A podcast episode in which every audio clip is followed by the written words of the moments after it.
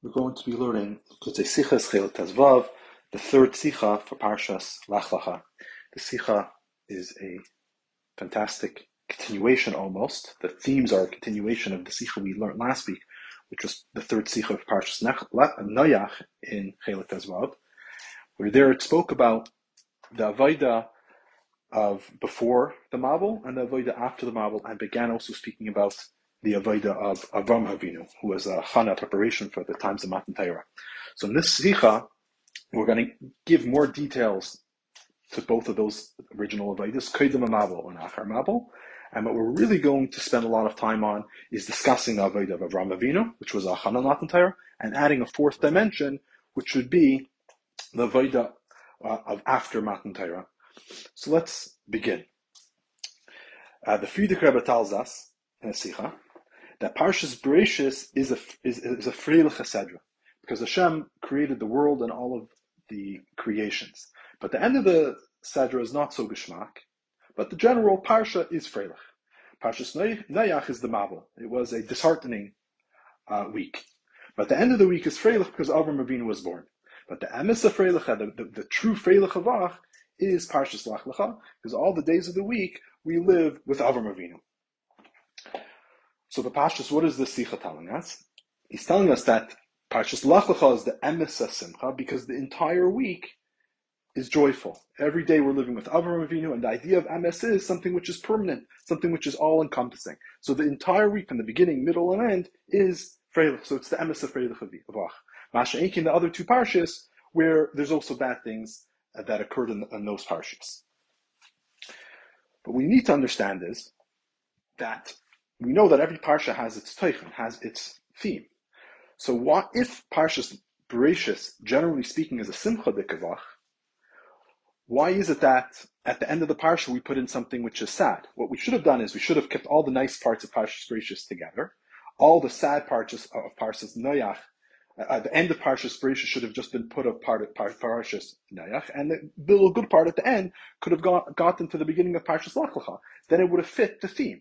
The beginning, Bereshis is a Freilich Havach. Noach would have been everything that has to do with the Mabul, and then Lach would have been have everything to do with Avram Avinu, and it would have been an emes of Freilich Havach. So clearly, the reason why that isn't that way is because the reason why there's the idea of emes simcha is based on the on what the avodah is of the week. Parshas Bereshis, the avodah of the week was generally union of simcha, but it wasn't an emes simcha. It was just a simcha, and therefore something bad was able to happen. Something not freilich was able to happen at the end of the week. In other words, it's not that something not good happened at the end of the week, and therefore that shows that that made Bereshis not a great parsha. No, on the contrary, even the simcha that Bereshis had, since it wasn't the emes simcha, therefore there was the possibility of something not freilich happening at the end of the, of the sedra. So it has to do with the simcha not being an emes simcha. Therefore, it was shaykh for something not good happening, and that's what what happened. Parshas Noach is is the opposite. But Mash Enkin, Parshas Lech Lecha, since it's the emes simcha, that's why everything inside of the week was uh, uh, was was freilich. So to explain this, we need to really understand what are the differences between these three parshas. So in general, Parshas, you know, Parshas Bereshis, we said, is, is when Hashem created the world. That is the idea, is that Hashem is revealed in the world. Hashem is creating the world. Yesh created it with his, his kaicha, so it's a, a, revelation of Hashem's power and Hashem's energy. But that is something which happens only mitzad el. Hashem created the world. This is everything has to do with Hashem's energy. Parshas Noach is has to do with man's avodah. As it starts, the Parsha starts off, Eila Toildas Noach, Noach each tzaddik, Uh, tamim Hayad and as Rashi tells us that why does it say right? It says these are the children of Noach, and then tells us about the qualities of Noach. Because Eila Toildas, Toildas means what are the the Toildas of a tzaddik is his, his his accomplishments, his good deeds. So what are the Toildas of, of Noach? Is that he was a tzaddik and a tamim. So Parshas Noach, in other words, is all about what Noach, what the person was able to accomplish. That's why the end of Parshas Bereshit spoke about Noach being born, because that's not something that Noach did being born. And even the, the idea of that Noach matzah chen Hashem, which is the end of Parshas Bereshis, that's again Hashem found chen. Chen is the idea of matnas something which is for free. So even though obviously Noach had, to have done something to deserve it, but at the end of the day, it's matzachein, there's an union of chanina, it's an union of Hashem being gracious. Hashem's giving him something that he wouldn't have been necessarily deserving on, on his own. He did something to Hashem, gave him a gift. So he did something good, and Hashem gave him a gift, which he wasn't. Uh, a whole idea of a gift is not uh, uh, something that you're deserving of, it's that the giver wants to give it to you. So the end of Parshas Noah, Parshas Gracious, is all about what Hashem's doing. Even Noah Chain is Hashem found Chain. Hashem matzachein Hashem. Noach found Chaim in the eyes of Hashem. Parshas Noach though begins with the avodah of the person. Therefore, it's Eilat Noach, about his good deeds, and also speaks about him trying to, at least in the midrashim, about him being um, giving rebuke, trying to get the people to do tshuva. Speaks about the idea of the mabul. The, the, idea of the mabul was to cleanse and purify the world. It Speaks about the idea of the kashes, as we spoke about last week. The idea of the kashes was only shaykh after the mabul, because before the mabul, the air was too uh, grub, it was too coarse, and therefore a rainbow was not able to be formed. After the Mabul, the world became and therefore the, a rainbow was able to be formed by refracting off the clouds after a rainstorm. So only after the Mabul was the idea of a Kashus being able to create, and that's why Kashus was made as the sign uh, to show that Hashem will never bring a Mabul again, because the Kashus is the symbol that the world is more refined and the world is always able to do tshuva. Then we get to Parshas Lech Lecha. Parshas Lech by Avram Avinu is going to be the combination. It's going to be the combination in the beginning, as we're going to see, of the chibur of Elyain and Metachteya. Matan Torah will be the ultimate chibur, but Avram will be the preparation. He's going to be the one that's starting the chibur. So it tells us in the uh, Gemara, this is on Avodah Zarah Daf that the world was created, uh, Hashem created the world for 6,000 years. The first 2,000 years are the, the years of Tayu, which means um, stunning emptiness. The idea is that there was no, the Torah was not given at that point. It was Tayu. Uh, and the world was just Zun from the uh, kindness of Hashem. Then when Abraham was 52 years old, that hit year 2000. As it says in our Pashas, when it says in the words, Nefesh Asu Bacharan, uh, that uh, uh, the, the, the, these are the people that Avram, these are the Gerim that Avram Avinu made in Haran. The fourth process tells us that Avram took Avram, Avram took his wife, takes Sarah, takes Lot, and he takes all the nefesh that, that he made in Haran. So that began the avodah of the 2,000 years of Torah. 2,000 years of Torah is when the Torah is fitting to be given. And the Payala was given in uh, a few hundred years later. The year 2448.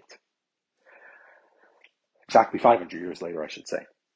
And then ultimately, after the 2,000 years of Torah are the 2,000 years of Yom Mashiach. The idea of Yom Mashiach, according to some opinion, means it had obviously the Torah plus it's the t- opportune time for Mashiach to come.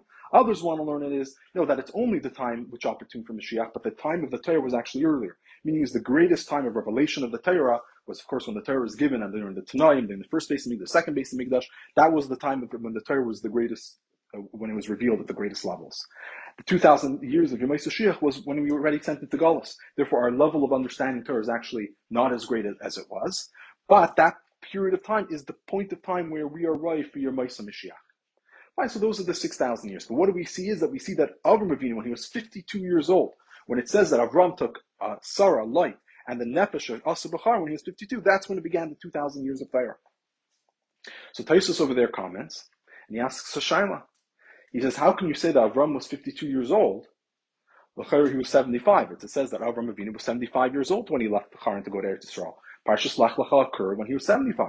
So how can you say that in Nefesh? Hashar Asbachayim, that he started making Gerim when he was 52. Lachayra, uh, our Parsha took place when he was 75 years old. So this, so Maharsha asks that he, that, that he doesn't understand the question.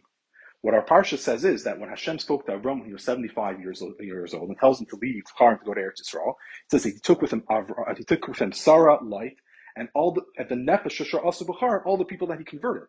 That means the people that he converted would have been when he was before he was 75 years old. So the Gemara is just telling us that when did he start that avodah of converting people to Yiddishkeit? That would have been when he was 52 years old, when the 2,000 years of Torah began. So he began at 52. When he was 75, Hashem spoke to him to go to Eretz Yisrael, and that's when he left. It fits beautifully uh, according to the pshat of, of the psukim and the pshat of the Gemara. So he doesn't understand the shaila. So the Rebbe gives an answer that, based on what we're saying about this idea of the 2,000 years of Torah, the Tosfos' question is based on is that since we're saying that the 2,000 years of Torah began when Avram Avinu was 52 years old, that it makes sense that that's when Hashem would have spoken to him. Why would Hashem waited till he was 75 years old to speak to him and to begin the Avodah of leaving Char and Lech Lecha Martzcha? You know, the Parshas Lech Lecha is beginning the story of the Jewish people, which leads up to Matan Torah.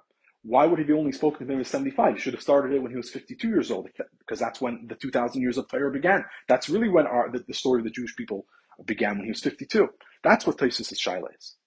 And therefore, Tosfos answers is that Abraham left Haran twice. There are two times that he left. And he brings from the of Darius that we know that when the, the Bris Ben Abasarim happened when Avram was 70 years old and Avram was in Eretz Yisrael.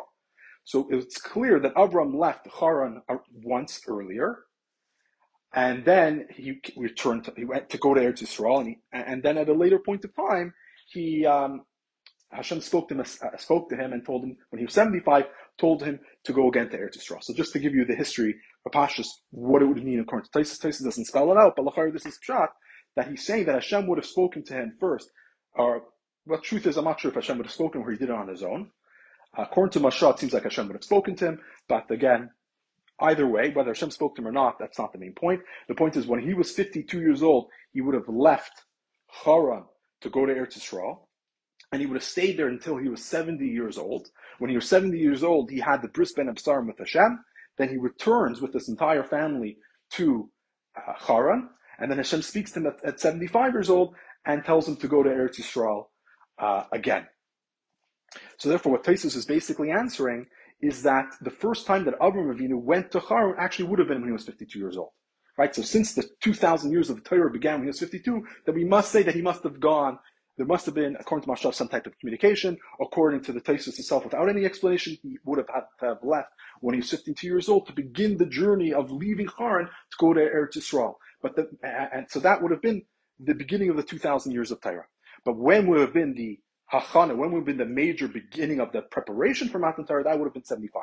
So you would have seen these two tkufis in the life of Avram. When he was 52, would have began the 2,000 years of Torah. When he was 75, when Hashem actually spoke to him and tells him Lech Lecha, and that's what we have in our parsha, that would have began not just the 2,000 years of Torah, but the second stage when, when Avram is beginning that preparation for Matan Torah. The Rebbe doesn't explain really what the difference is between, you know, the beginning of the 2,000 years of Torah or the beginning of the preparation for the 2,000 years of Torah. doesn't explain what the difference is, but uh, clearly, just from the context, one of them it seems like Avram would have done on his own, or at least uh, Avram is beginning on his own to leave Haran to make some changes to uh, to go there to Eretz Yisrael. And, but when he's 75, is that when Hashem actually speaks to him. When Hashem's speaking to him, that's a revelation of Elokus. That's a much greater uh, preparation, when Hashem talks to him and communicates with him and is revealing his elokus into this world, that would have been a much uh, greater uh, capability of pre- preparing for Matan Torah, which is the idea of Chibur Aliyin Tachlain. So Hashem speaking to him,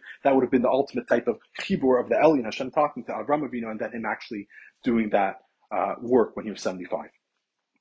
And so according to this way of understanding uh, the Tosfos, then when the Gemara is saying that the uh, uh that nefesh happened when he was 52, it means not that he made the gerim before he was 52 years old. So making the gerim actually has nothing to do with 2,000 years of Torah, but rather it was that he took Sarah and Loit and the nefesh asu b'charim at that point of time and took them to Eretz Yisrael when he was 52. So he actually would have had made these people Yidden when he was younger. Uh, it says in the Seder Dars that Avram got married to Sarah when he was 25. Either way, and I guess the Gerim would have been at some later point, and then at 52, he would have gone to Eretz Yisrael, so that would have been some type of preparation for going the, uh, for Matan Torah. We know we had the Bris Ben Absarim there, and then 75 would have, uh, sorry, wouldn't have been a Chanukah Matan Torah, that would have been the beginning of the 2,000 years of Torah.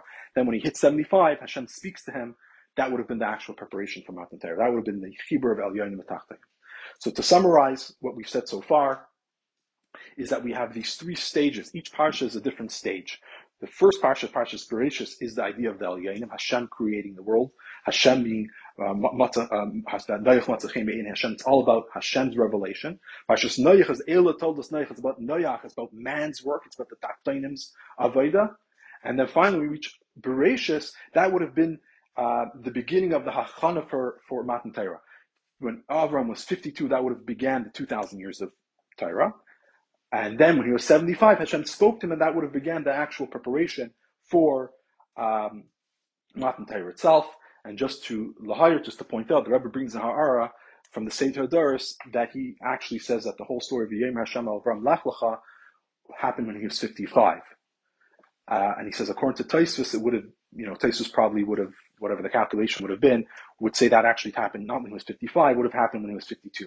So according to the opinion that Hashem said, V'yim Hashem Avram Lech which is at 55 years old and not at 75, then it would make sense to change that a little bit more and say, by according to Tosfos, that would have happened at 52. And then when Hashem said, V'yim Hashem Avram Lech that would have all happened uh, at the beginning of the 2,000 years of Torah, right away would have began the 2,000 years of uh, 2,000 years of Torah, would also would have began the period of Achan Lamat Torah, if you hold of that opinion, which is not the Pashtus of the Ksuvim, of course. Pashtus of Ksuvim seems like Hashem spoke to Avram, Yem Hashem Avram Lachlecha, well, was when he was 75 years old. That's, that's the, you know, Pshutei Shemekra. But there is this opinion in, in the Sefer Adairis that actually happened when he was 55, and as we said, according to Tosfos, the it would make more sense that happened when he was 52, according to that opinion and uh, then everything, the 2000 years of Torah and Hashem speaking to him would have happened at 52 years old. And um, look at the Seder Doris for more details. Fine. So to understand this in, in, in a deeper way, uh, the idea of Avram specifically, so it tells us in a, in a Medrash, in the Speaks Parsha, uh, according to the beer of the Eitz Yosef, this is, seems like the pshat of this Medrash. Um, so the Eitz Yosef explains the Medrash. The Medrash is asking the question: Why was it that Avram Avinu was zeicha for the idea of lachlacha? That Hashem would speak to Avram, and uh, as we're saying in our Sicha, why was Avram zeicha for be the one that would be the one preparing for Matan Torah? Why is he the one that's preparing for this idea of chibur Aliyanim Tachtin? So the Medrash tells us it's because Avram was Mavakish Rachamim on Al Sudaim. That since Avraham Avinu was Mavakish Rachamim al Sudaim, that he showed this level of Rahmanis. That's why he was the one that was Zoicha to Lechlecha. So the Rebbe asks a Shaila, based on the Zohar, that we know the Zohar tells us the difference between Noach, Avram, and Moshe, how each one of them prayed for the people of their generation. Noach actually didn't daven at all, which wasn't right. He didn't daven at all. He tried to get them to Judah, but he never actually was Mavakish Rachman on the people of his generation. Then we have Avram that was Mavakish Rachmim, but it was B'schus HaSadikim. He says maybe there's 50 tzaddikim, maybe there's 45, you know, 40. He was mavakish to save the Rishayim mitzad the tzaddikim. While Moshe Rabbeinu was mavakish rachamim for the uh, Oiseh Egel themselves. He was mavakish rachamim not, you know, save the Oiseh Egel for the other people, but he was mavakish that the Oiseh Egel, those who made the Egel themselves would be saved, and he was willing to be Meiser Nefesh, as it says, I, if you don't forgive forgive them, the Mechainin on the erase me from the Sefer that you wrote. So he, the Zohar tells us that Avram didn't do what was proper, meaning is the highest level, the proper would have been uh, Moshe Rabbeinu's level. So the question is that Moshe Rabbeinu was the one that was chosen to begin the Avodah Hachana of Matan Torah because he was Mavakish Rachman al according to this Medrash. But according to the Zohar, it wasn't, it wasn't the ultimate level It wasn't the ultimate level of uh, of being Mavakish Rachmin. That was symbolized by Moshe Rabbeinu. So the answer is that he and they Nesenes. This this that itself of how he was Mavakish Rachmin is telling us what it means to prepare for Matan Torah. In other words, what Moshe Rabbeinu was doing, which was Mavakish Rachmin for the Rishayim, for because of the and he, Hashem should save the Rishayim for the Schus of Tzaddikim. That's what is that? That's a preparation for Chibur of Elyanim and You have the Tachtainim who are the Rishayim who aren't deserving to be saved. You have the Tzaddikim that are deserving to be saved. And what Moshe Rabbeinu is doing, he's connecting them. He's saying, save the Rishayim for the sake of the Tzaddikim. So he's connecting. So that's the preparation for Matan Torah. So Avram Avinu wasn't at the core to what his avodah was at that period of time, he doesn't have the ultimate chibur of Elyon v'tachlin. He's the preparation of the chibur of Elyon v'tachlin. So what's the hachana? What's the preparation for chibur Elyon v'tachlin? Is to make some type of connection between the two. What's the connection? That you should save the Rishayim for the schus of the tzaddikim. And we'll get some more details about that later on, this, idea of saving Rishayim for the schus of tzaddikim, explaining it more in Avodah Hashem what that means. But the idea is that, that, that there's a connection between the two. Moshe Rabbeinu was on a, was by Matan Torah itself. When there was the ultimate chibur of Elyanim Tachtainim, when there's the ultimate chibur of Elyanim Tachtainim, that means that the Tachtim itself has value. It's not that the Tachtim has value because of the tzaddikim, or save the Tachtainim because of the tzaddikim. That since there's the chibur of the Elyanim Tachtainim, there's it's one. So the Tachtin itself is the Elyanim. They're all one indivisible uh, unity. So the Tachtenim themselves have value. Therefore, Moshe Rabbeinu is Mavakish Rachman for the Oisei Egel Mitzad the Oisei Egel themselves because they themselves have value Mitzad themselves.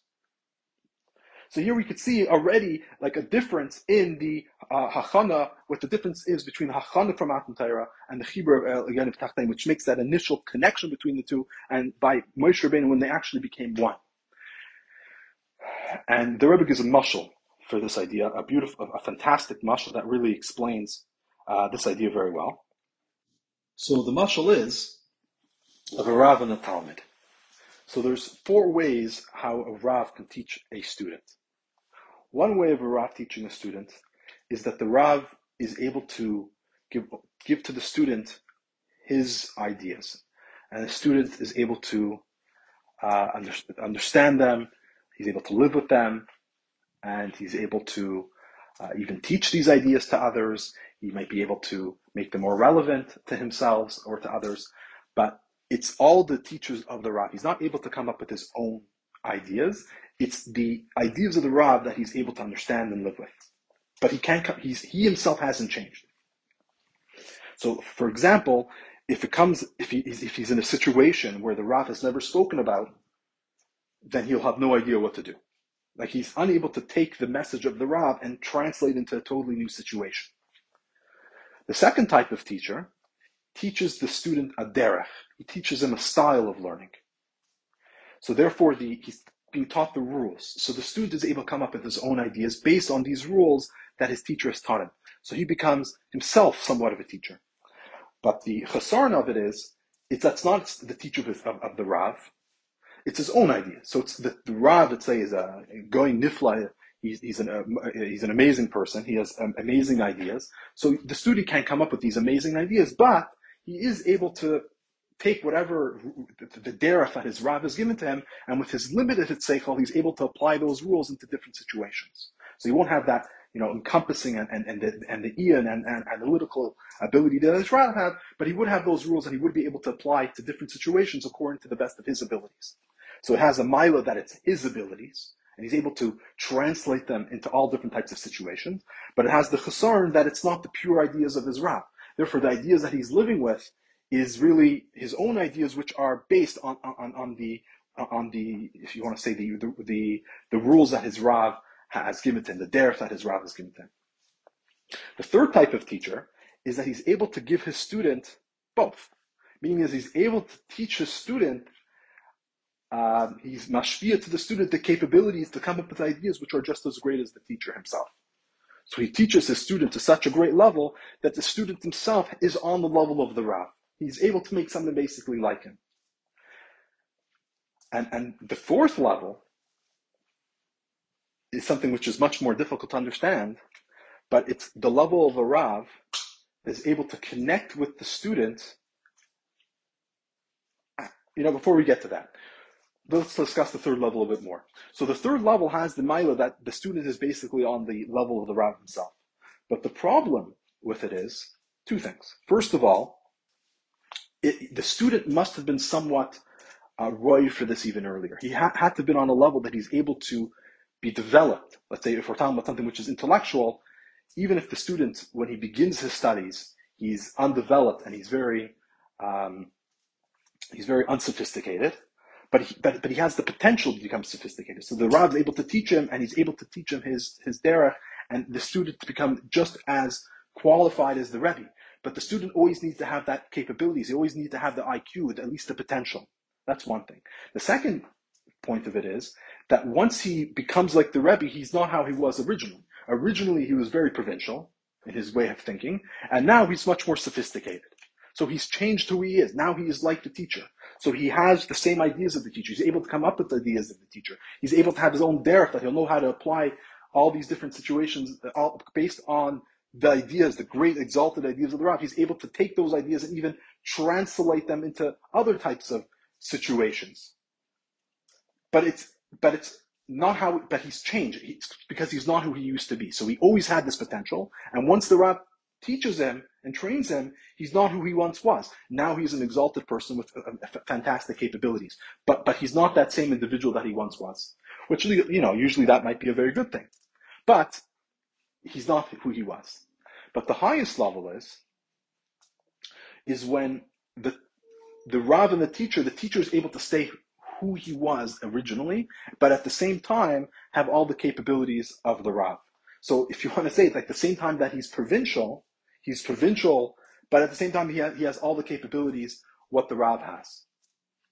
So, and with this way of learning, is first of all, he wasn't right. So let's say he was an individual that did not have the capabilities to be uh, a genius, like like he was a provincial person. He does not have that level of IQ and sophistication to be able to come uh, like the Rebbe. That's A. He does not have that capabilities originally. And B, even when he's transformed, he's not transformed in a way that he becomes like the Rebbe, but he still stays who he is. He just has all those capabilities. So he has the capabilities, but he's still thinking the original way, which the Rebbe, the Rebbe says this is the idea of nimna nois, that that which is impossible is possible. This could only be made by Hashem. Hashem is the Kol Yachli. He's able to put together things which are opposites. Uh, the famous example which is given is um, the, the taking an elephant and putting it through the eye of the needle. So could you imagine an uh, elephant going through the eye of the needle, but the elephant is not getting any smaller, still always the same size, but the needle is also not getting any bigger. So could you imagine a full-size elephant going through the needle, the needle remaining the same size, the elephant remaining the same size, but it's going through it. You can't even imagine such a thing. We either in our minds have to make like the, the you know the, the elephant getting smaller at some point, or the needle getting bigger. So something that's something which is nimna nois, something which we cannot cannot even imagine. But Hashem is able to accomplish that. So the, you know, so so in this world we can't fully imagine that uh, because this is something which is nimna nois. So we can give examples which are somewhat you know, similar to it to, to, a certain extent, but there's no perfect example that we would have. So just to give some type of example that I thought of, might not be perfect, but well, it's definitely not perfect, but just to give something. Um, so let's say you have a, a Rav, a, a, genius, mathematics and Torah and everything. And then you have a, a, very, very simple person. You found him on, uh, you know, some island. He's never been educated. The only thing he knows about is, uh, you know, hunting and uh, maybe some a little bit of farming. That's all he knows about. So, and then the Rav has to start explaining to him the uh, deep concepts of, of Elokus, the Eser Sefiros and and Nimnam the Nice and all these deep concepts. The, the, the, this islander, he hasn't even heard of the concept of God, the Kabbalah, Torah. He has, he's never heard of any of these things. He has no, he doesn't even speak the same language. He has no idea what he's talking about. But you have to be able to connect. These two individuals need to be able to connect with each other. So what, what needs to happen what needs to happen is that both of them have to go back to the essence of, in a sense, of who they are. The Rav will have to go deep within himself and find some way to be able to connect to this islander. And the islander has to find some way to be able to connect to the Rav. And when they find the essence of who they are, deep enough, they do have a connection. To go deep, deep enough, they're both human beings. There's some type of connection within their Etzem and Hashem. There is a connection between these two individuals. If They're able to reveal that. They will find a way to be able to come connected and somehow the Rav will be able to give over these ideas to, to the islander. The islander will remain the islander. Um, so maybe maybe something that we could imagine is imagine the two of them were set with a task to create a certain type of uh, invention, some type of machine, but they're both missing a certain uh, aspect. The, the, the, the Rav is missing the practical capabilities to be able to make it, but the islander is missing the sophistication and the knowledge to be able to do it. So when they go back deep enough into their things, they're able to somehow connect, and then they could both put both of their skills together to create something which is based on both of their uh, skill sets. So maybe that's something of like a nimna nois in a sense that they're both taking everything that they have and they're able to combine it. But again, that's into a third entity. That's all I can imagine. But over here, we're saying in the same entity itself, you can have all of uh, the, these and young. Fine. Um, either way, th- this is the difference between uh, th- these are the the four uh, types of students that we have. So the first type of student, which we're saying is that the Rav teaches the student according to the capabilities of the Rav. So the student is just grasping, in a sense, the ideas of the Rav, but he himself isn't changing. That's of course like the generation of Bereshis Hashem creates the world, He makes the world yesh ma'ayin. It's all about the Gilui of Hashem. Therefore, even the tzaddikim we find in Parshas Bereishis, for example, Chanoich, they're in a way that it's all based on the Or Hashem. It says Noach was Kal Harshia. It's very easy for him to sin, and therefore Hashem had to cause him to die young. The idea being that as long as Noach uh, Chanoich was somewhat separated from the world to, to, a certain extent, he had to be somewhat separate from everything that's going on, and then he was able to have the Or Hashem, which was revealed within him. But if he would have waited any longer inside of the world, he would have had to have gotten involved to such an extent that the Or Hashem wouldn't have been able to reach him. Which that means, in other words, is that as long as he was in those scenarios that he knew what to do, I guess he was taught by uh, Chaves and uh, and whoever was uh, his other teachers, he would have been able to stay good. But as soon as he had to go to a level which he wasn't taught how to behave, he was put in a situation where he doesn't know what to do, and I guess that's what was going to happen. He was going to be put into situations where he, he didn't know how to handle it he would have sinned. He wouldn't have been able to figure it out. And therefore Hashem has to cause him to die young and basically not be put into those tests because he wouldn't have been wrong. And the Lashon of Chassidus is, he says that the Or, when you have an Or, the farther the Or goes, the weaker it becomes until finally it stops shining, right? So when you're very close to it, it's very bright, but the farther you go, the weaker it gets. So as Chanoich would have gone farther and farther away from the Or, he would have been able, he wouldn't have been able to access it, and therefore would not, wouldn't have known what to do in that situation. The second generation is Noach. So Noach Hashem is the Zichu Hamata, that the world is purified. So we see that by Noach. First of all, Noach himself wasn't easy for him to sin. He was a tzaddik b'deiroisa, but in his generation he was taka tzaddik, and he wasn't going to sin. So he was a stronger individual. We also know that he tried to get the people of his generation to do tshuva. At least to a certain extent, he tried to get them to do tshuva. He had a certain hashpah in the world outside of him. We know that the Mabul itself was Mazachik the world. We know the Keshes that we spoke earlier. All these things are certain zichuch of the Mat themselves. But at the same time, we know that the Medrash tells us that Noach was Mektani Amanaya. He was from those who had a, a, weaker level of faith. It said he had to be pushed into the Teva because he was from the levels, of, weaker levels of Amunah. What does that mean? That he was from the weaker levels of Amunah. It's because Noach's main connection to Hashem was through his understanding. He knew that there was a Hashem and he was connected to Hashem in an intellectual way. Uh, I guess if it's his understanding who Hashem is, he knows what Hashem wanted. So therefore, he was able to connect with Hashem more piseichel. But when we're talking about the idea of Amunah, Amunah is connecting to Hashem in a way which is higher than seichel. Amunah is to be able to connect to Hashem with ways that you cannot connect with your mind, because it's connecting to levels of Hashem which are above your intellect. So the only way to connect to it is with Amunah, with faith, that we believe that this is, uh, believe in Hashem, that these are His capabilities. Uh, and this is our tradition. But that he was weakened. He was Mektania Mana and Haya. Because his main Avodah was not El and his main Avodah was the Tachtain. Therefore, he didn't have those exalted ideas. He's like the student that has his own derech. So he's able to be somewhat sophisticated, but he's never going to be on the level of the Rav himself. The third generation was was was was Avram. Avram was able to make a combination of two uh, uh, to a certain extent, a combination of two opposites. I'll maybe take a moment to explain this idea of com- combining two opposites. It says we know that the idea of chesed and gevur, and then you have teferis. Teferis is beauty, which is a combination of chesed and gevur. So we said beauty is always a combination of two colors. What does that mean? The idea is that beauty, you're expressing something which is higher than both of them. So when you're using, you know, these two, let's say red and uh, blue, when you're using these two colors, it's not the shot that you're trying to put some blue on the paper and some yellow uh, on red on the paper and it makes it beautiful. No, you, you, there's something beautiful that you're trying to express on a piece of paper. And the way how you express that, you need to put some guber, some chesed, some blue, some red, and the blue and the red are just tools that are being utilized in order to express something which is higher than both of them. So in order to express a beauty, something which is really higher than each individual color, you need both of them to be able to express that beauty. But they themselves aren't the beauty. It's something which is above them both, and they are just the, the, the conduits, the tools that are being used to express that beauty. So when chesed is on its own, it's just chesed. When gvura is on its own, it's just gvura. But when it's teferis, that means it's connected to something which is higher, and therefore they're being utilized to express something which is really higher than both of them. Therefore, there could be this uh. There could be some, this type of combination of the two of them. Um, so that's what Avram was able to do. He was at least the hachala, the preparation. He's the one that began that. He was able, as we know, that he was um, in his own avodah. First of all, the foundation of his avodah, the way how he began to connect to Hashem was through his seichel. When he was three years old and he became much more sophisticated until eventually he understood Hashem completely with the seichel. But then eventually it reached the level that Avram Avinu lahir achmidaisa, that Avram Avinu had complete faith in Hashem, and he was not mahar achad the midas of Hashem. When Hashem tells him to do a kedis yitzchak, he doesn't ask any questions. It starts with seichel, but eventually reaches this level which is completely above seichel. It's a, level of amunah. Similarly, the way how we taught uh, Elokus to the world was also in this way that he was able to take concepts which are above seichel and, and, and, give them over in a way to a simple individual uh, that he be he also able to grasp it.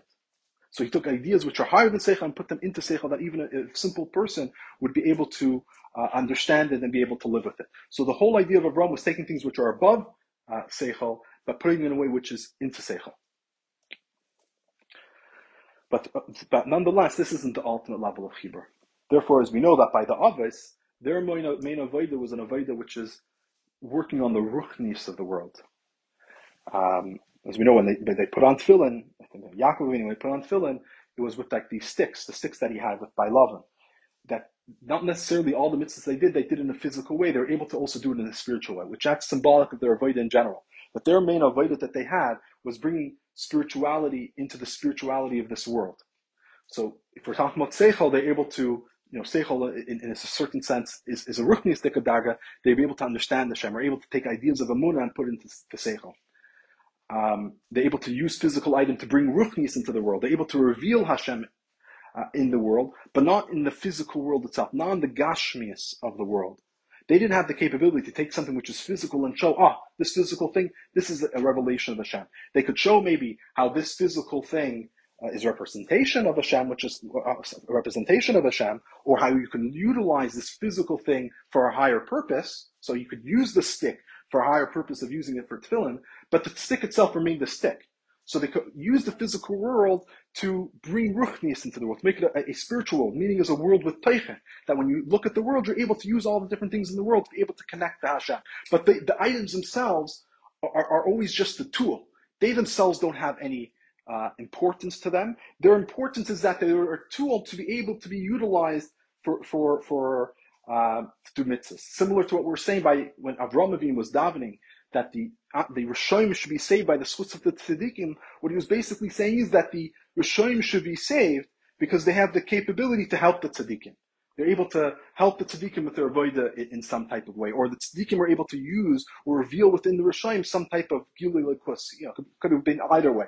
But the point is that it's not the Rishonim themselves are, are, are have, have have value. It's, it's that the Rishonim themselves the Rishoyim are able to be tools to be able to reveal Elokus, either because the tzaddikim need them uh, and, and, able to reveal something by utilizing them or the other way around. But it's not that, that they themselves are good, it's that, that, that they are, they have a value b'schus tzaddikim, b'schus of the avodah that we be done. So that's the idea of Avram Avinu. But the deepest level, the fourth level, would have been by Moshe Rabbeinu. So by Moshe Rabbeinu, what happens is the Elyonim and the Tachtainim combine and become one. As we spoke uh, at length. Uh, that's what we know, the famous Medrash, um, that before the Matan Torah that there was a Gzer, the Al-Yanim La Tachtain, but after the after Matan Torah, the Gezerah, which also comes to the idea of a Shnit, uh, uh, means a decree, but also means the idea of a divide, of a separation, something which is cut, at that point it becomes a Chibur. And that's dafka through the power of the the mice. Meaning is that the physical items themselves are able to uh, exp- uh, express, have value in and of themselves, not just because they're able to express something else, but the physical item itself is has value. It, it's it's just like let's say ruchnius is an expression of Hashem and reveals Hashem. The gashmius also is an expression or revelation of Hashem. It's not a revelation of ruchnius, but it's its own um, has its own value of, of, of, of revealing uh, of, revealing Hashem on, on, a totally different plane. So Ruchnius is revealing Hashem through that way, while Gashmis would be revealing Hashem in a totally different way, unconnected to the to Ruchnius. Ruchnius, just to give a little idea, uh, is that Ruchnius is, is expressions of Hashem. It's, it's like the light of Hashem. It's expressing Hashem, how Hashem is revealed. It could be in, in a limited way or a believable way, but it's like light. Light reveals its source. The light of the sun is revealing certain properties of the sun. So when you see the light of the sun, you can know certain properties of the sun itself. It doesn't have its own identity. It's all about the sun. It's revealing certain properties of the sun. Well, when you get into Gashmis, Gashmis isn't revealing anything else. Gashmis is it, it itself. It has its own ident- identity. It has its own existence. It's not revealing something else. It's just revealing itself. So it seems like the opposite. So Ruchnius, let's say, is only, only just revealing Hashem, while Gashmis is just revealing itself. It's revealing its own identity. But this idea of revealing its own identity, when Mashiach comes, we'll be able to see how that is revealing the essence of Hashem, because we know that uh, Hashem, the mitziyuse matzmusi, the essence of Hashem comes from himself. So the only one that has his own identity, has his own existence, it, who isn't revealing anyone else, is Hashem. So Gashmis itself, in a way, is revealing the greatest power of Hashem. But the nimnam, the nice part of this would be is, and this is what we want to understand is, that at the same time that we're still going to have our own identity. We're going to have our own identity. We're going to be who we are. At the same time, we're going to be able to know that we're, we will reveal Hashem. We will reveal the essence of Hashem. So at the same time that we're revealing our own identity and who we are, at the same time we'll, we'll be revealing the identity of Hashem in the greatest possible way. So how could that be? Usually, you know, it's in a relationship when you have two people, it's either one person is being, you know, that's a relationship. You can have one person that's very strong, one person's weak. So the stronger person's identity is, you know, is overpowering. But if you were talking about two individuals uh, who are different, at the same time that they're able to both reveal each other's identities at the same time with connecting with others' identities, which is something which is uh, hard, hard to imagine. That each one is in its complete identities, even the parts of the identity which are opposite. Not only are, the, are these opposites on, in a sense, pushing them part, farther apart, but are unifying them and making them one. So the things that push them apart, those themselves are which bringing them uh, closer. So this that we have our own identity, which in a sense contradicts that Hashem is the only true identity in the world. So we have Hashem the only true identity, then we have our own identity. So our own identity will reveal that Hashem is the only true identity. How does that make sense? I have my own identity shows that there's many identities. At least there's me and Hashem. But at the same time, we're saying no. At that same moment, it will just be the identity. The only the true existence will be Hashem. How will that be possible? Of course, you're going to have to wait and see till Mashiach comes. Now, let's understand how this is also applicable in our avodas Hashem uh, in, in, on an individual basis. So we, as we mentioned, there's four levels of avodah. So let's go through each one. So the first level of avodah was which the level of Bereshis, which is the level of the first type of talmid, where it's the Rav, the student is the student is able to understand the Rav's ideas, but only as they are the Rav's idea.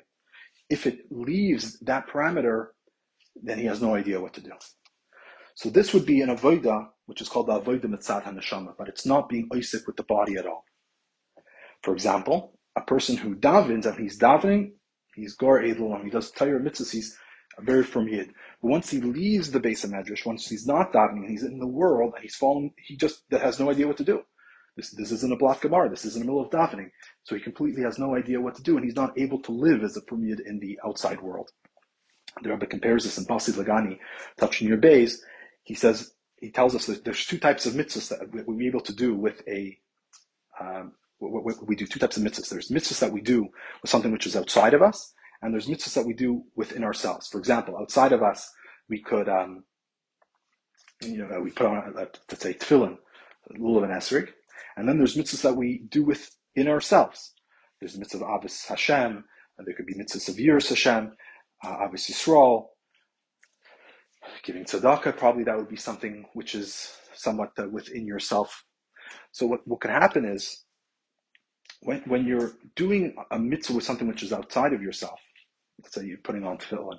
So when you look at the physical item, you don't see any difference in the tefillin when you're doing a mitzvah which is within yourself, Ahavas Hashem, Yiras Hashem, especially those types of mitzvahs within you, there has there, there there's a change.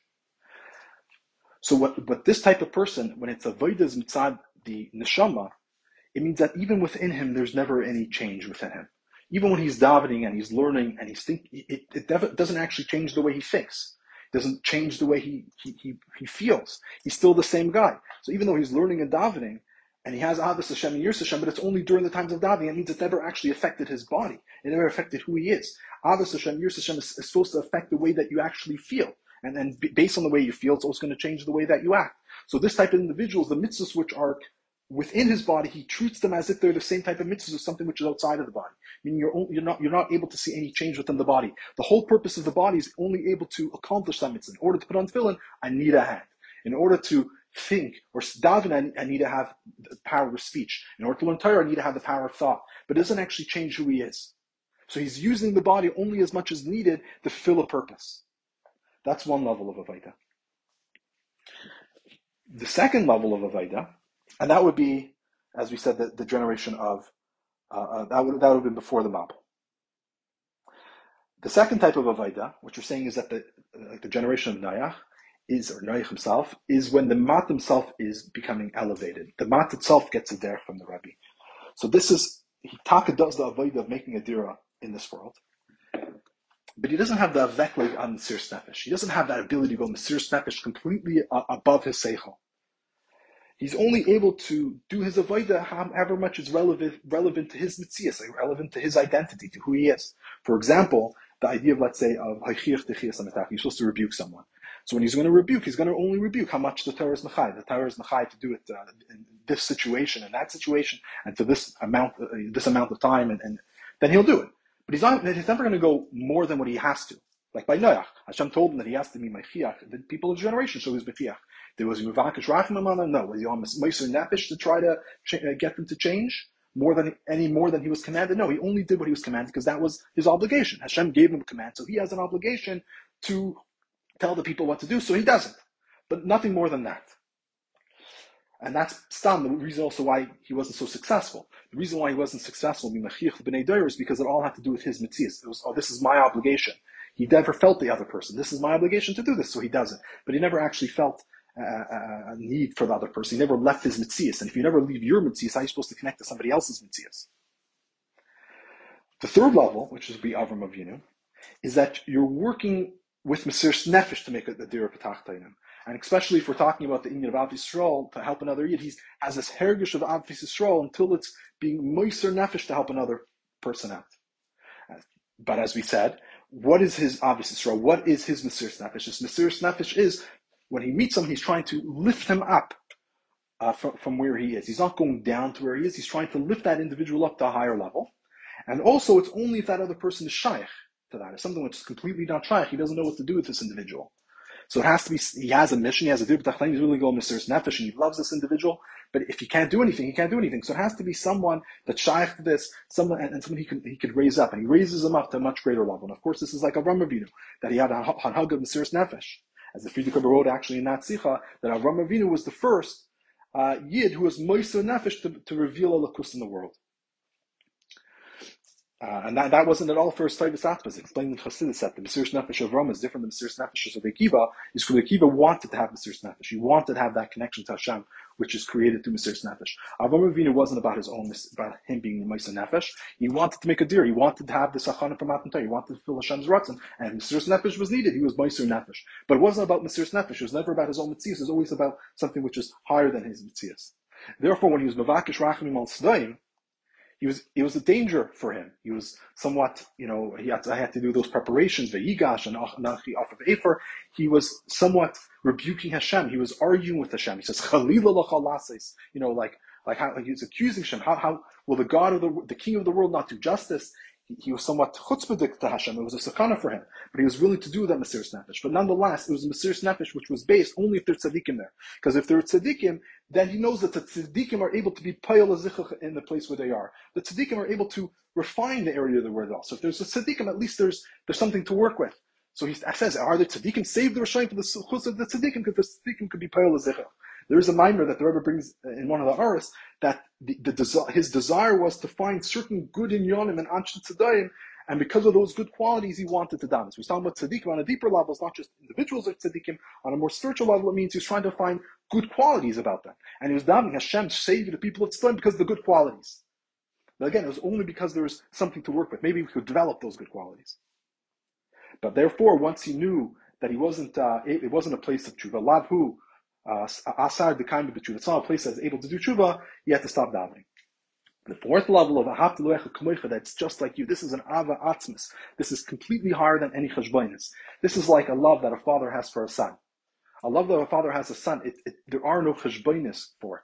When, when it's, let's say, mitzad, friends, uh, it, there's always, usually, I guess there could be a level of friendship like David and Yonasan, which was Ava Atmas, but usually a, a friendship that a person has, there's reasons for this, uh, this, this friendship. The person's funny, the person's intelligent, the person helps you. Uh, there's history. There, there's always some type of cheshbon there.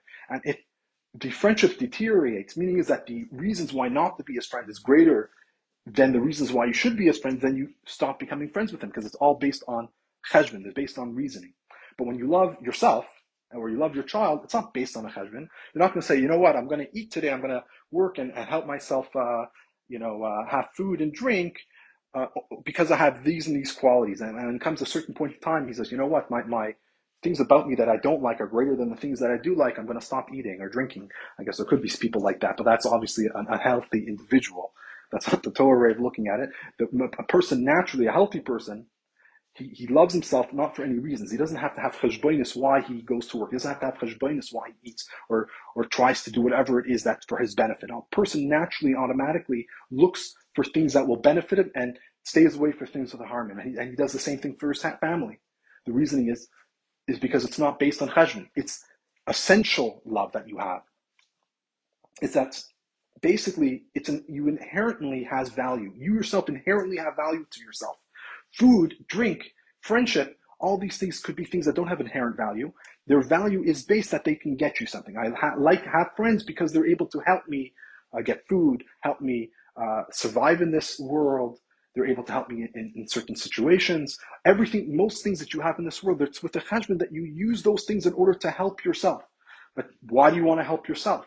You don't ask that question because the reason why you help yourself, that's an inherent quality. You inherently love yourself, and therefore that's always going to be, that's the idea of Ava Atzmas. So things which are outside of you need to have a reason why you're doing it. And the reason is because it helps me.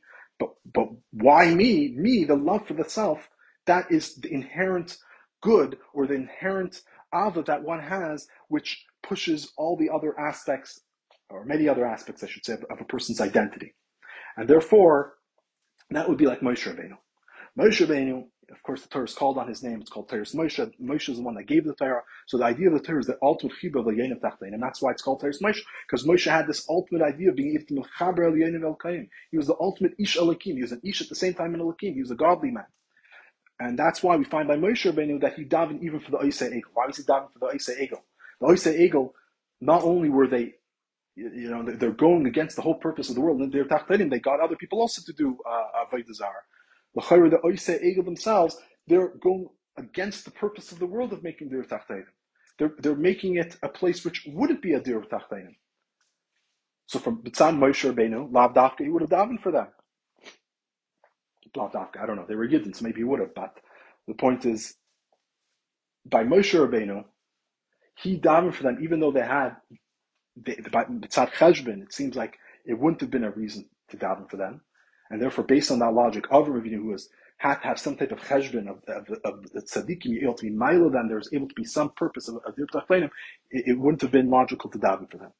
But mitzad the inyan of the Ava Atzmis, and the mitzad the inyan of Moshe Rabbeinu, he did daven for them. Why? Because the Oise Egel themselves have value. They have inherent value.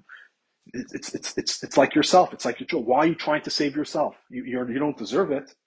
You tried it like if, if I mean, you know, the Oise Egel themselves, for example, if they're davening to Hashem, would they have davened to Hashem to save themselves, or would they wouldn't have davened because they realized they didn't have any purpose? Of course, they would have davened from themselves because their purpose is themselves. Like we need to survive. Give us another chance. It's mitzvah themselves. They they they they they, they have inherent purpose. So it's your identity, your self worth, who you are. That itself is, is it has value. Ultimately, as we know, the reason why you have this Uh, inherent self worth. You have an inherent identity. You know who you are. You have an all, every person naturally has an Abba is because the essence of who you are, your neshama, comes from the essence of Hashem. Just like Hashem ha, is the ultimate being, everything which is created is for His sake. Hashem creates everything for His sake. So, what is everything's purpose? Everything's purpose is for Hashem, but Hashem's purpose is for Himself. It's not for anything else. He doesn't wasn't Hashem wasn't created. So he was created for no. He always is. He doesn't have a purpose for something else. He is who he is. So similarly, the neshama, the essence of who he is, comes from that. So therefore, we also have this inherent love, and even the physical body of the Yid ultimately comes uh, the, uh, comes from this idea of this of the Yashav Hashem. And therefore, he davens for the, uh, for the Isa Egel, and he davens in a way of Mesiris Nefesh that loizos mitaman until Hashem says Salach Likid so those are the four ways in in in, in. So now we can go back to why this is a Hachana Lamatan Torah. So now we can go back to Avram Avinu. So we said Avram Avinu, he began the 2,000 years of Torah. Why was Avram Avinu the Hachana Matan Torah? How was it, it was the Chibur? So now hopefully it's much clearer. The purpose of uh, the idea of the Hachana of Matan that Avram Avinu was able to do, that he was able to cause the first step, is that the Tachton leaves its Metzias and rises up higher to the Elyon. So it, there is a leaving of the Metzias to rise up to something which is higher than who you are. So that's the preparation. The ultimate, we'll see what was Matan Torah, but the hachana for Matan Torah is that the Tachton itself is able to leave its own Metzias and, and rise up higher to, to, to the Elyon. Therefore, when, as we said, to give an example about when you're rebuking someone because of your own mitzias, this is what you have to do, it doesn't really work. But when it's nothing to do with you, this has to do with this has to do with Hashem, then you're able to affect things which are outside of you because it doesn't have to do with your own mitzias. It's not your identity. Now it's you're revealing something which is much greater than you. You're just a conduit for that which is much higher and much more uplifted. So the hachana that uh, Avram Avinu did is that he was able to basically make the physical world something uh, like a conduit for something which is much higher. He wasn't able to reveal, let's say, the quality of the Gashmis Mitzad itself, but he was able to reveal this ability that the Tachton had to, to be a conduit for the Elyon. And that's why he down for the Anshe Sedayim, because he felt that Tzaddikim might be able to affect something for the Anshe Sedayim. So he was, the, the chibur of the Elyon the Tachton is that the Tachton is able to raise itself up. So the Tachton, as we gave the mashal, the third mashal of the student, the student becomes like the Rab. So the qualities, the, you know, the provincial qualities haven't changed, aren't, aren't being utilized, but the person himself is able to be a conduit for the, for the teachings of, of, of the Rav.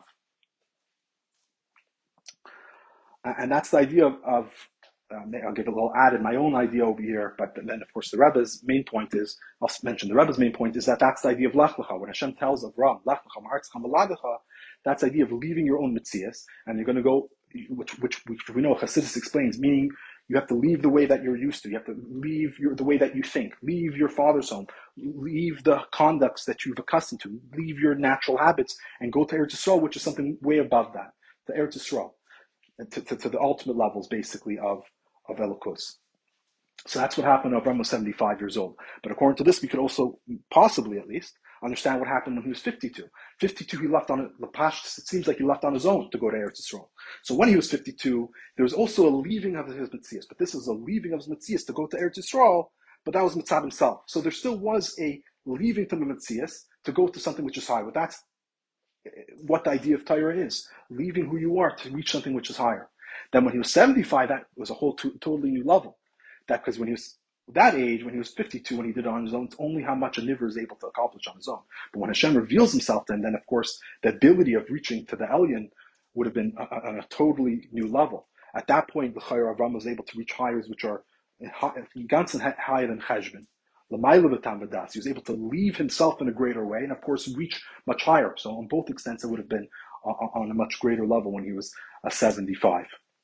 And then ultimately, by Matan Torah, it would have been revealed that how even the the Gashmis and the more physical qualities themselves, not, not only is the physical body being used as a conduit for someone that does Torah mitzvahs, but able to reveal the qualities within the physical body itself, how they um, reveal Atzmusa uh, Yisparach, that's what we spoke about earlier, that Nimnim the noise, that your identity, which is, you know, usually something that you want to push aside, it seems like, to be able to reveal Hashem's identity, which that would be more of Ramavinu's Avaida, is that make yourself as much as possible able to reveal Hashem's identity, reach higher to the union of Mesiris Nefesh.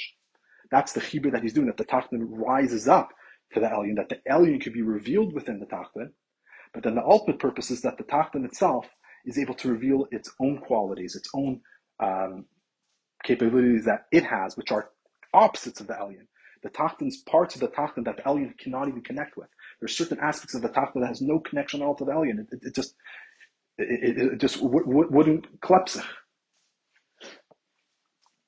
Those aspects themselves could also be um, connected to the Elyon. That's with the Koyach Ha'atzmus, the Koyach Nice, as we explained earlier. And now we can finally go back to the uh, opening of, of, of, the Sicha. So we asked originally in, in the Sicha is that what Parshas Lech Lecha is the emes of So the question is, why don't we just take the, the sad parts of Bereshis, put it by Noach, the happy parts of Noach, which is latest Avram, put it at the beginning of Lach then Bereshis could also be a emes lechavach. So according to this, we can understand the Vart. The reason why Bereshis is not the emes lechavach is because that's all mitzad l'mayla. The Bri itself wasn't wasn't deserving of it. The world was created yesh But that idea of yesh wasn't felt in the world on its own. Therefore, there wasn't a you know emes simcha. Because what is simcha? Ultimately, the idea of simcha is the ability to break all boundaries. As we know, that when a person is happy with the ultimate level of simcha, uh, it says in Chassidus that the, a, a, father of the chassan, on the day of his son's chasana, he's able to dance with his greatest enemy. How are you able to dance with your greatest enemy? Because you, the simcha breaks all boundary, reaches to the essence of who you are. And the essence of who you are, these all, all external things that happen in your life don't matter. It's like it has no value. So when you reach the essence of who you are, the simcha breaks all boundaries. You're even able to dance uh, with your enemy. So Bereshis wasn't breaking all boundaries. It still was a certain boundary. There was the boundary was that this is mitzad the or of el So there was some type of boundary. Therefore, wasn't an ultimate level simcha. That's why the end of the parsha was something that sad uh, happened because the world mitzad itself distanced itself away from the aura of Hashem. So when it distanced itself to that extent, uh, that it was separate from Hashem, therefore the or didn't reach, and therefore it deserved to be destroyed. Noach, we know the end of it is simple, which that's Leidas of Avram. But the idea of Noach is all about beginning the work of the of the Tachton, the Tachton trying to raise itself up. And the completion of the Tachton raising itself up with its own kaiches, that was through Leidas of Avram. So when Avram was born, that was the Gemar of that uh, of that Avodah. That reached the level of Tachton that it reached as much as it can with Avram, and I guess until he reached the age of 50, until 51. That would have been uh, that whole Avodah. But inside the Torah itself, Leidus Avram is, we know that uh, Iyar is called, um, uh, is, is the month of Avram. It's called Chodesh Ziv because the that's when the, the, the was the first month after actually, where Avram, I think Avram was born in Nisan, and he was called the year is called Ziv, Chodesh Ziv. The light is because Avram's light began to shine. Okay, but again, that's all the end of Noach. It's not the actual chibur of the Tachton El. And then we finally reach Parshas Lech Lecha. That's the Hachan of. That was the Maila of Avram Avinu. As the Frierdiker Rebbe says, that he was the first to uh, Elakuspa, he was the first to be going Mesiris Nefesh to Mefarsem Elokus in the world. And that's why it's the Emes Simcha. The Emes Simcha is because he was the first one to be able to break the boundaries. He was able to break, break the boundaries between the Tachton and the Elyon. That the Tachton was able to leave its own uh, dargan able to reach up to the Elyon. That's the whole idea of Simcha. Simcha is breaking the boundaries. So Avram Avinu was able to break the boundaries and rise up higher, as we said, that he's even able to reach up levels which are in Gans and Hacher from Cheshbon, higher than this world. He's able to reach the levels of the Sirs Nefesh. And then, of course, ultimately, the Sachan of, of Avram Avinu will lead to the giving of the Torah.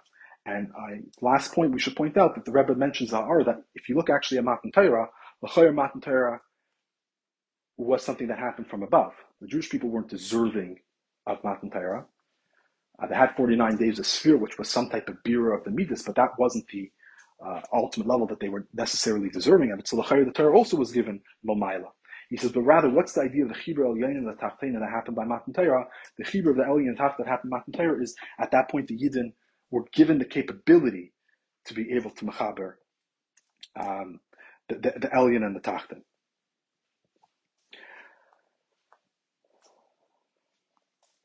As the uh, this is an Ara. Uh, sorry, this is an Ara 40. Right, that the Ara 40 tells that the Matan was given the Kayach that, that, that through our Veda, which happens after Matan we're able to make the world into a Kli. So we're able to make the world a Kli to be, for the Oren which is Bligvol, until to such a level that Allah also love the world with the Adir So we're able to make a world a dira, a, a, a kli for Or Ein Sof, and ultimately even to the Indian of Atzmusa Yisparach. The idea of Atzmusa Yisparach is revealing basically within the world that it's Maila and Mata at, at the same time. Meaning that since the world will remain in its Gashmi state, and at, still at that point, it will still be a Kli, it will remain Gashmis, but Alpha Pekin, it will be a Kli and a Dir to Hashem. That is again the fourth level of of uh, of the Talmidim.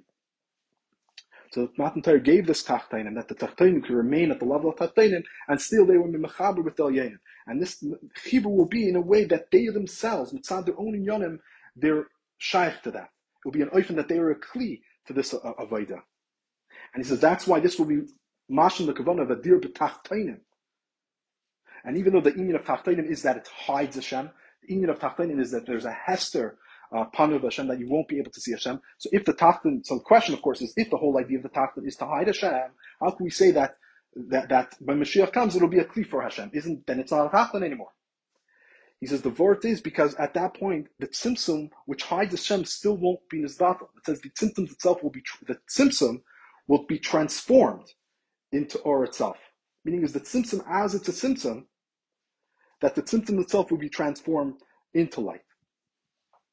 And this idea that the tzimtzum could be transformed to light is not mitzad the gdurm of or It's like saying the choshech we transform to light. The choshech is just a lack of light. How can you tra- transform a lack of light into light?